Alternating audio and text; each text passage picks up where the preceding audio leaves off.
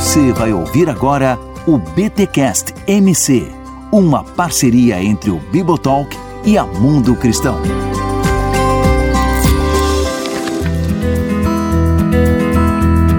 Muito bem, muito bem, muito bem. Começa mais um BT Cash MC, o de número 10. Eu sou o Rodrigo Bibo e valorizem autores latino-americanos. Meus amigos, minhas amigas, mais um podcast da editora Mundo Cristão aqui com o Bibotalk. E hoje nós vamos falar sobre um grande lançamento aí da editora Mundo Cristão. Olha, talvez o lançamento do ano da editora, que é o comentário bíblico latino-americano. Um comentário indispensável para você que pensa e faz teologia aqui no Brasil, para você que prega para brasileiros e latino-americanos, um comentário bíblico de primeira. Gente, para falarmos do comentário bíblico latino-americano, eu estou aqui com a Rosalie, ela que foi a editora teológica da parte do Novo Testamento. Seja muito bem-vinda ao BTcast MC aqui em Bibotalk, querida. Ah, obrigada, Bibo. Um prazer estar aqui com vocês. Olha só, eu queria perguntar o que, que faz um editor teológico. Agora fiquei até curioso. Acho que seria uma, uma boa primeira pergunta, porque nós temos esse comentário bíblico aí lançado pela Mundo Cristão com vários autores, autores do Brasil e de fora do Brasil, por isso que ele é um comentário latino-americano. E nós temos aí você sendo a editora da parte do Novo Testamento. Especificamente o que, que é que faz uma editora e como é que organiza tantos pensamentos e tantas ideias? Olha, Bibo, para esse projeto, editora teológica significa que eu não corrigi a gramática. né? E, Boa. entre outras coisas, porque nós tivemos autores do continente todo, né, da, da América do Sul, da América Central, Uhum. a minha parte era de era a leitura do texto, dos comentários e dos artigos teológicos que vieram, tem artigo temático, né, no comentário, para ver como que, que eles estão, que os autores ligaram o, o texto bíblico com a realidade latino-americana, como que foi feita a análise dos, dos textos bíblicos, o uso do grego, nesse caso, né, no Novo Testamento, e, num sentido, uma análise da aplicação dos textos para o nosso contexto latino-americano. Então foi, foi basicamente isso, né? Trabalhando sempre é, em conjunto, né, na- com a equipe que, que Uhum. trabalho assim, eu tô tenho meu nome na capa, mas olha, foi trabalho, Uhum. foi um time, um time ótimo trabalhando nisso de todo o continente. Uhum, legal. Eu acho que uma pergunta interessante para eu te fazer, Rosalie, é você falou da aplicação do texto para a nossa realidade latino-americana. Para boa parte dos evangélicos no Brasil hoje em dia, essa é uma frase estranha, é uma colocação estranha. Como assim aplicação do texto para a realidade latino-americana? A Bíblia não é a Bíblia? Não é a palavra de Deus? O que, que vocês querem dizer com isso, aplicação do texto para a nossa realidade? Aplicação não é a aplicação? hum, As pessoas têm dificuldade em entender essa questão básica hermenêutica. E eu queria que você falasse um pouquinho, já que o comentário bíblico latino-americano teve esse cuidado, inclusive aí, sob sua supervisão no Novo Testamento. é uma boa pergunta. O que eu quero dizer com, com a aplicação e o, o nosso um dos nossos objetivos com o comentário era vermos como que esses textos escritos né, há dois mil anos ou até mais, né, se você olha o Antigo Testamento, Uhum. como que esses textos antigos falam para nós hoje do propósito de Deus, como que eles podem, num certo sentido, eu uso o termo profético, como que nós podemos ler e reler esses textos Uhum. frente às realidades que, que enfrentamos hoje, né? Por exemplo, todo mundo em geral, né, eu espero que os cristãos concordem que somos contra a corrupção. Exato. O que, que a Bíblia tem a dizer sobre isso, né? Como que, que a gente pode fazer uma leitura boa, uma, uma leitura que seja fiel aos propósitos do- dos autores dos textos, dos livros da Bíblia, mas uhum. também que, que fale, né? Porque corrupção, como a gente entende hoje, como é a realidade latino-americana, é diferente da realidade do primeiro século, uhum, né? Uhum. Então, nesse sentido, como que a gente pode, quais são os paralelos, como que a gente pode pensar no que seria um testemunho cristão verdadeiro hoje, que seria bem diferente da realidade do primeiro século, né? Onde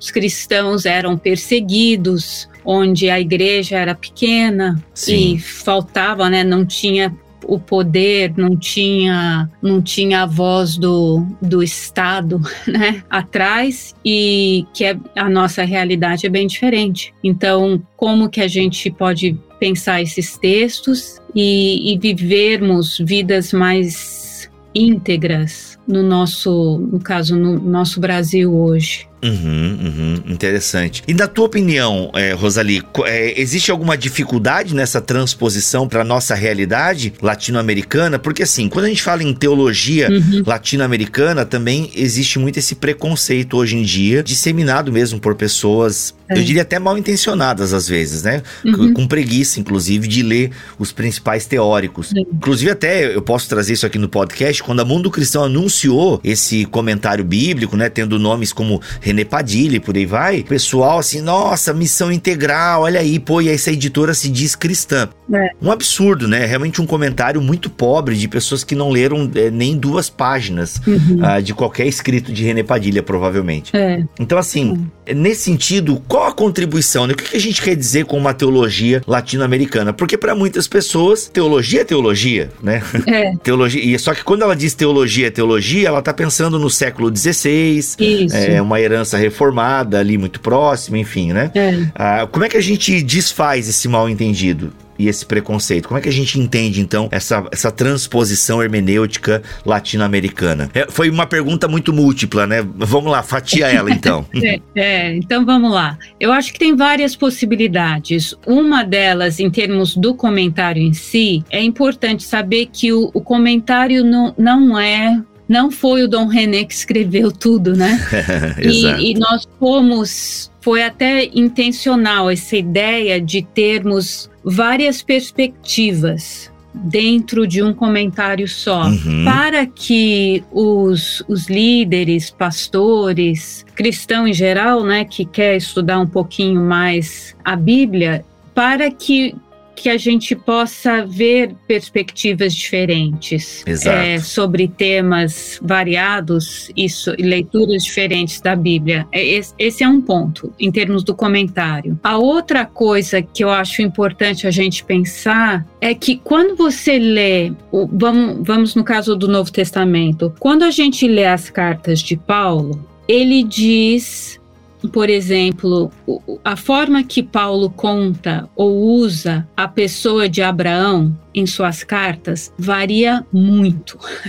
Né? Em Romanos, ele usa Abraão como um tipo, em Coríntios, outro, Gálatas, outra, sabe? Várias, várias formas diferentes, dependendo do ponto que ele quer afirmar ou reafirmar, ressaltar para as igrejas para as quais ele estava escrevendo. Então, nesse sentido, as nossas leituras e o comentário, esse comentário, é um trabalho nesse tipo de é um esse tipo de exercício de ver o, o texto de variadas formas para animar a igreja, né, para enriquecer a igreja. Eu acho que as formas, por exemplo, a gente pega pega o sermão de Jesus em Nazaré, o povo que estava ouvindo, eles tinham uma ideia do, do significado, da teologia de, de Isaías ou dos profetas. Quando Jesus usou o texto dos profetas preferidos do povo de uma forma diferente, eles não gostaram. Né? Os religiosos não curtem Não, isso. não curtem mesmo. Mas isso significa que, que a aplicação de Jesus dos textos estava errada? Acho que não. Acho que não, né? E, e nesse, então, nesse sentido, a gente quer, a gente queria, com esse comentário, desafiar um pouco as pessoas a tentarem deixar de lado as, essas polarizações essa tendência nossa de ver tudo tudo em preto e branco, desde que o comentário foi escrito, eu acho infelizmente a igreja é, evangélica e certamente as igrejas no Brasil parece que estão ainda mais polarizadas e isso é, eu acho muito infeliz. Eu acho que isso deve, que o coração de Deus deve ficar muito triste, porque tem um país todo olhando para a gente e nós fazendo uma bagunça geral. Exato. Do, do testemunho, uhum. do, do, nosso testemunho, né? É, é muito infeliz isso. E na tua opinião, fugindo um pouquinho do tema, mas já que tu comentaste, por, a que se dá isso, né? A gente tem uma polarização é, muito forte. Eu não quero uhum.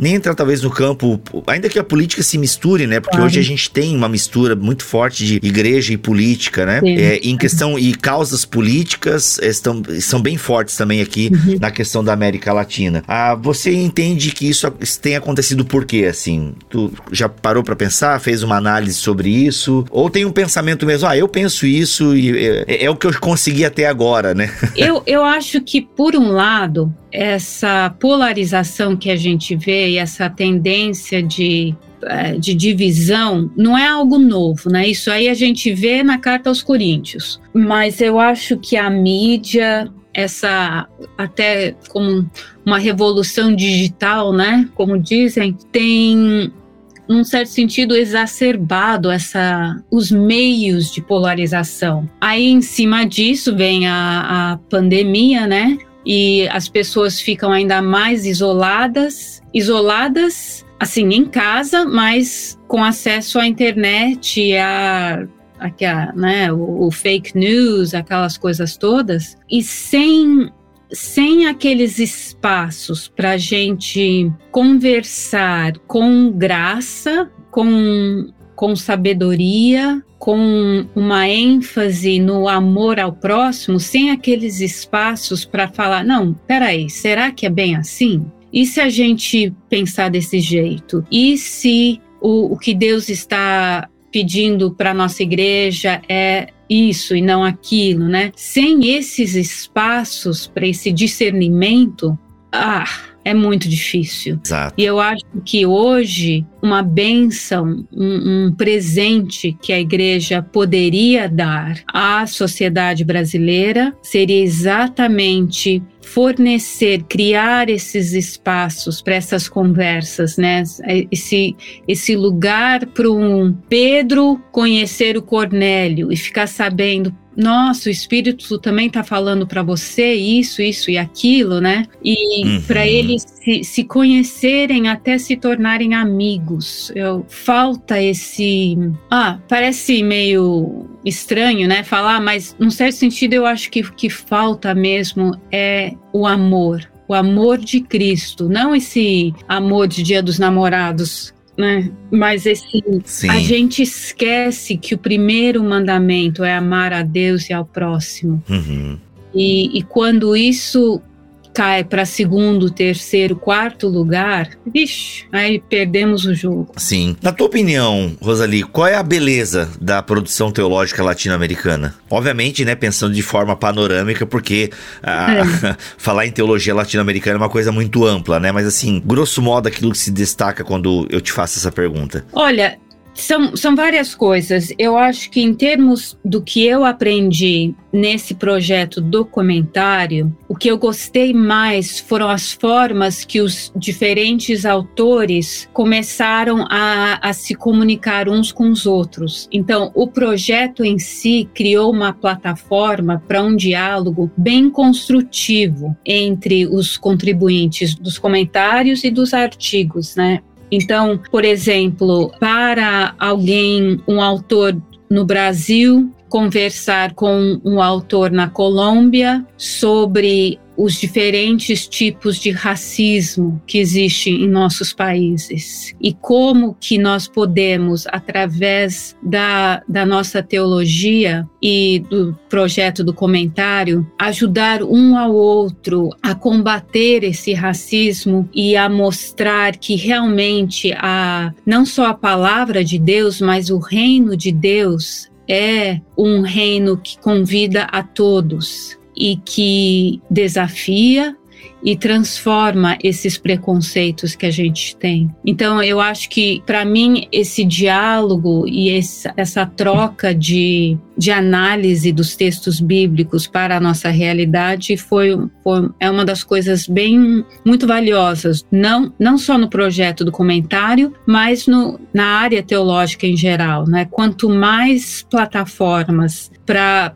para esse encontro e esse diálogo melhor, porque é só assim, né? É porque também quando a gente se encontra, é, até as coisas que causam divisão se transformam em saem daquela área teórica e vêm para uma área de vida, né?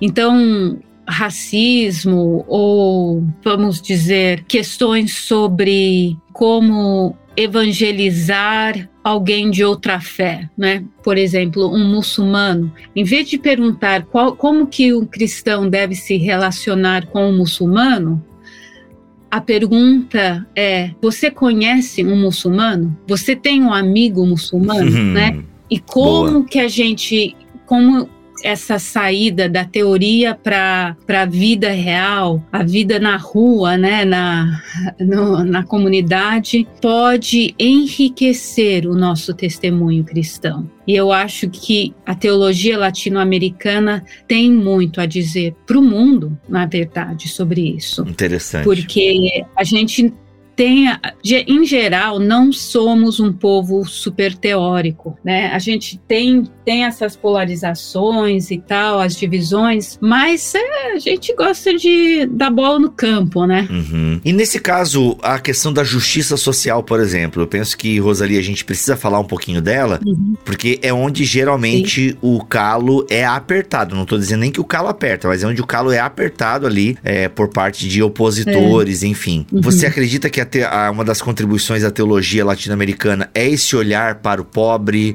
a justiça social. Eu não sei também, eu não conheço a, a, as outras teologias, né, do mundo inteiro e tal, mas uhum. você acha que esse é um distintivo? E como é que você entende essa relação de Bíblia e justiça social? Eu acho que é um não sei se é só na América Latina que, que existe essa, essa contribuição à teologia. Eu acho que na história do cristianismo há essa essa lente, né? E essa tendência a, a olhar. Eu acho que em termos do a justiça social e, e a Bíblia, Aí também vou mostrar as cartas, né? Porque eu acho muito difícil ler a Bíblia. Eu acho incrível, na verdade, como alguém pode ler a Bíblia e não ver essa o que a gente chama de justiça social, né? Exato. O, o, o que que, como que você lê ao ministério de Jesus sem ler a, o cuidado que ele tem pelos não só pobres, mas aqueles excluídos, né? Eu acho que uma das coisas que a gente vê no ministério de Jesus, você pega, por exemplo, o, os primeiros capítulos de Lucas, do Evangelho de Lucas, é que Jesus não exclui ninguém do seu reino, ou pelo menos não do chamado ao reino. Seja a pessoa pobre ou mulher ou cego ou o líder religioso. Todos, todos, sem exceção, têm não só acesso, mas têm a atenção de Jesus. E nós falhamos como cristãos, como discípulos, quando achamos que os limites ao reino de Deus, que, quando achamos que nós temos o direito de estabelecer os limites de quem está dentro e quem está fora do reino de Deus. Não somos nós que está, estabelecemos os os limites do reino. Cristo é quem chama. É, o, é trabalho do Espírito Santo chamar. E quem sou eu para dizer, ah, não, eu não acho que o Espírito está chamando Fulano?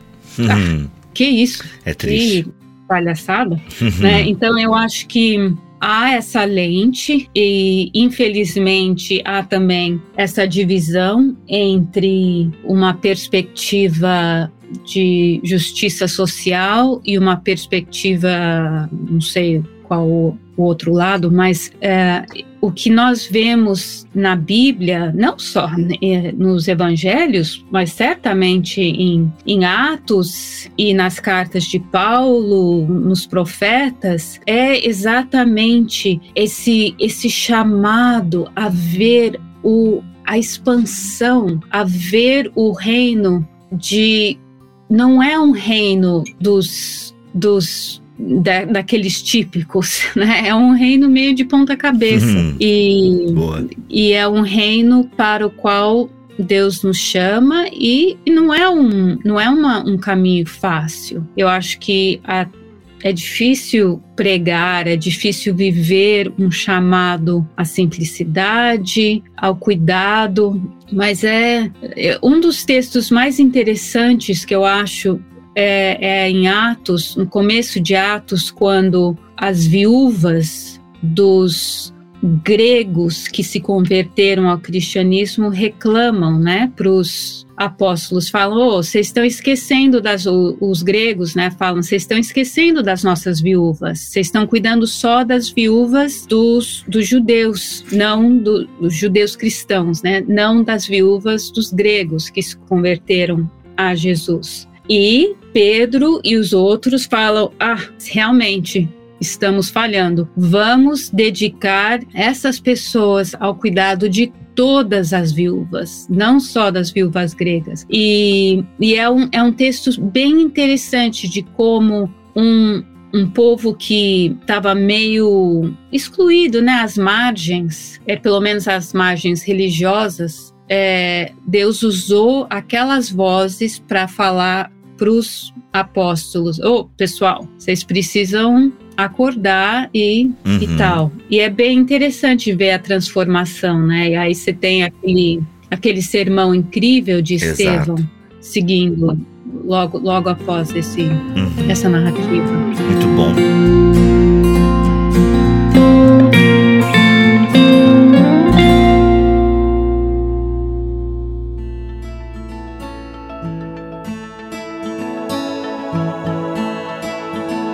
Rosali, em termos de diversidade de autores, né? Eu tava olhando aqui uma relação. Hum. Poderia comentar um pouquinho aqueles que tu lembra e tal? Enfim, nós temos uma diversidade, inclusive, de, é, não só geográfica, mas denominacional. Isso eu achei é, fantástico. É, bem, bem diverso. Olha, essa, então, como eu disse antes, essa foi uma das partes mais legais para mim do projeto. Uhum. É ver a diversidade e, e, ver o ânimo. Olha, todo mundo escreveu tantas barreiras, tantos obstáculos, pessoal com uma saúde fraca, autores que perderam é, esposa, ou marido, ou filho durante o, o processo todo. então, gente trabalhando sob condições difíceis mesmo, né? Mas, apesar disso, um comprometimento de todos, mesmo aqueles que não, assim, que pelo menos a princípio não estavam com 100% de acordo com esse tipo de projeto ou com a ideia desse tipo de projeto, né? Tem gente que gosta muito das, das linhas denominacionais, então para concordar para um trabalho desses, né, um pouquinho de,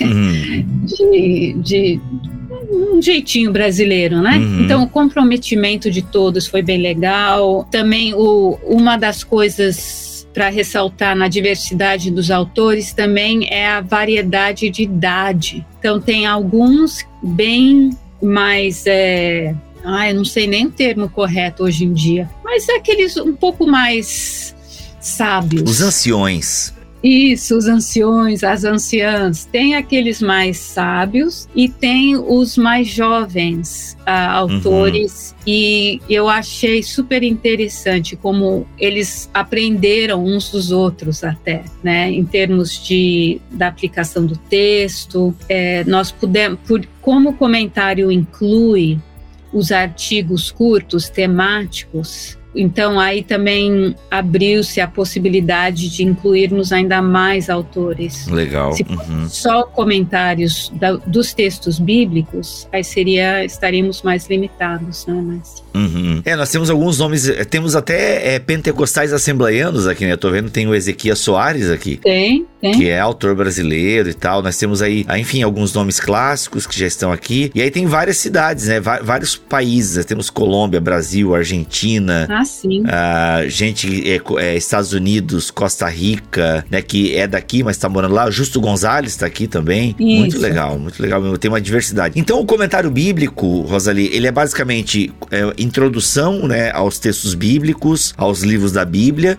E também tem é, assuntos aleatórios ligados à Bíblia, obviamente, espalhados ao longo do comentário. Exato. Uhum. É. Não, não, não espalhados, assim, não espalhados aleatoriamente. é, Estão, eles sempre têm alguma ligação ao Uhum. texto onde, onde ele aparece, né? Então tem Legal. um, por exemplo, sobre um artigo sobre Satanás Aham. que aparece. é, eu não sei se é ao final ou ao começo do comentário de Jó, Deixa eu ver aqui. Né? Então tentando ligar um pouco Aham. Claro que você poderia fazer a ligação de Satanás às tentações de Cristo, é, né, al- algo assim, mas nesse caso foi ligado a- ao texto de Jó. E a mesma coisa no, no Novo Testamento, né? Vários temas e outros temas que não necessariamente aparecem na Bíblia, né? Eu tô pensando se tem Ah, tem aqui o Teologia Indígena, por exemplo, né? Um artigo que já tá bem no começo. Tem um artigo sobre a leitura popular da Bíblia que eu achei bem interessante também. isso, acho que esse foi da Ódia, né? Uhum. brasileira também. Tem vários. Tem é, sinais e milagres, casamento e divórcio. Eu acho que tem um sobre corrupção, racismo. Sim, prostituição, prosperidade. Isso. Tem, tem, tem muito artigo, gente. Tem muito artigo Tem, mesmo. tem Tem, bastante. bastante artigo. O deslocado, descanso e recreação, o culto como formador, crer também pensar, corrupção, controle de natalidade, consumismo, a família. É, Tem bem legal mesmo. O humor na Bíblia, olha aí, hospitalidade, horóscopo. Tem uma diversidade enorme aqui. É. Eu, tô, eu não tô com ele em mãos ainda, Tem, né? A tem. Mundo Cristão já enviou, mas tá demorando pra chegar um pouquinho. Eu tô só com o PDF que a Jaque me mandou aqui. Mas tem uma diversidade muito grande de artigos e tal. Não consegui achar o de Satanás, mas eu deve estar lá. Faria sentido estar lá no começo de Jó. é, eu também não tenho meus Muito irmãos. bom. Eu tenho só o espanhol. Só o espanhol, né? Legal. Pera então, Rosalie, esse comentário foi lançado primeiro em espanhol, e aí os brasileiros escreveram é, em espanhol e. Ou não, tem os brasileiros é só pra versão lançada aqui no Brasil. Agora explica isso pra mim. Não, não. Quem tá de parabéns nesse negócio são os tradutores. além além Olha de aí. todos os autores. Não, cada autor escreveu na sua língua ou autora escreveram na sua língua materna. Então, os brasileiros em português e todos os outros em espanhol. Aí foram traduzidos os artigos do português para o espanhol e do espanhol para o português, exatamente para tentar um pouquinho construir uma ponte entre as nossas uma forma de diálogo, né, Exato. para não eliminar essa divisão que a gente tem no continente entre português e espanhol, mas pelo menos mostrar que, olha, apesar da, da diferença entre as línguas, nós podemos trabalhar juntos para, para uma leitura da Bíblia, para o, o, para o benefício da igreja, todas as igrejas, em todo o continente. Uhum. Então foi, nesse sentido, um projeto bem legal. E os tradutores, sem dúvida, estão de parabéns. Muito legal, muito legal. Rosalie, muito obrigado pela tua presença aqui neste podcast da Mundo Cristão. Muito obrigado pelo teu trabalho. E agradecendo a você, agradeço a todos os autores e tradutores e a Mundo Cristão por proporcionar aí a nós, leitores brasileiros, um comentário tão rico que parte né, da nossa realidade. E isso é muito bom. É, realmente, esse era sempre o, o nosso objetivo: um comentário da América Latina para a América Latina e o mundo. Realmente, não é, não se limita só à América Latina. Uhum. E se você quiser adquirir este comentário bíblico latino-americano, o link para aquisição está aqui na descrição deste podcast aqui da Mundo Cristão em bibotalk.com e você encontra aí também na Amazon e principais livrarias espalhadas pelo Brasil. Tá bom, gente? Voltamos na semana que vem, se Deus quiser assim permitir. Fiquem todos todos a paz do Senhor Jesus.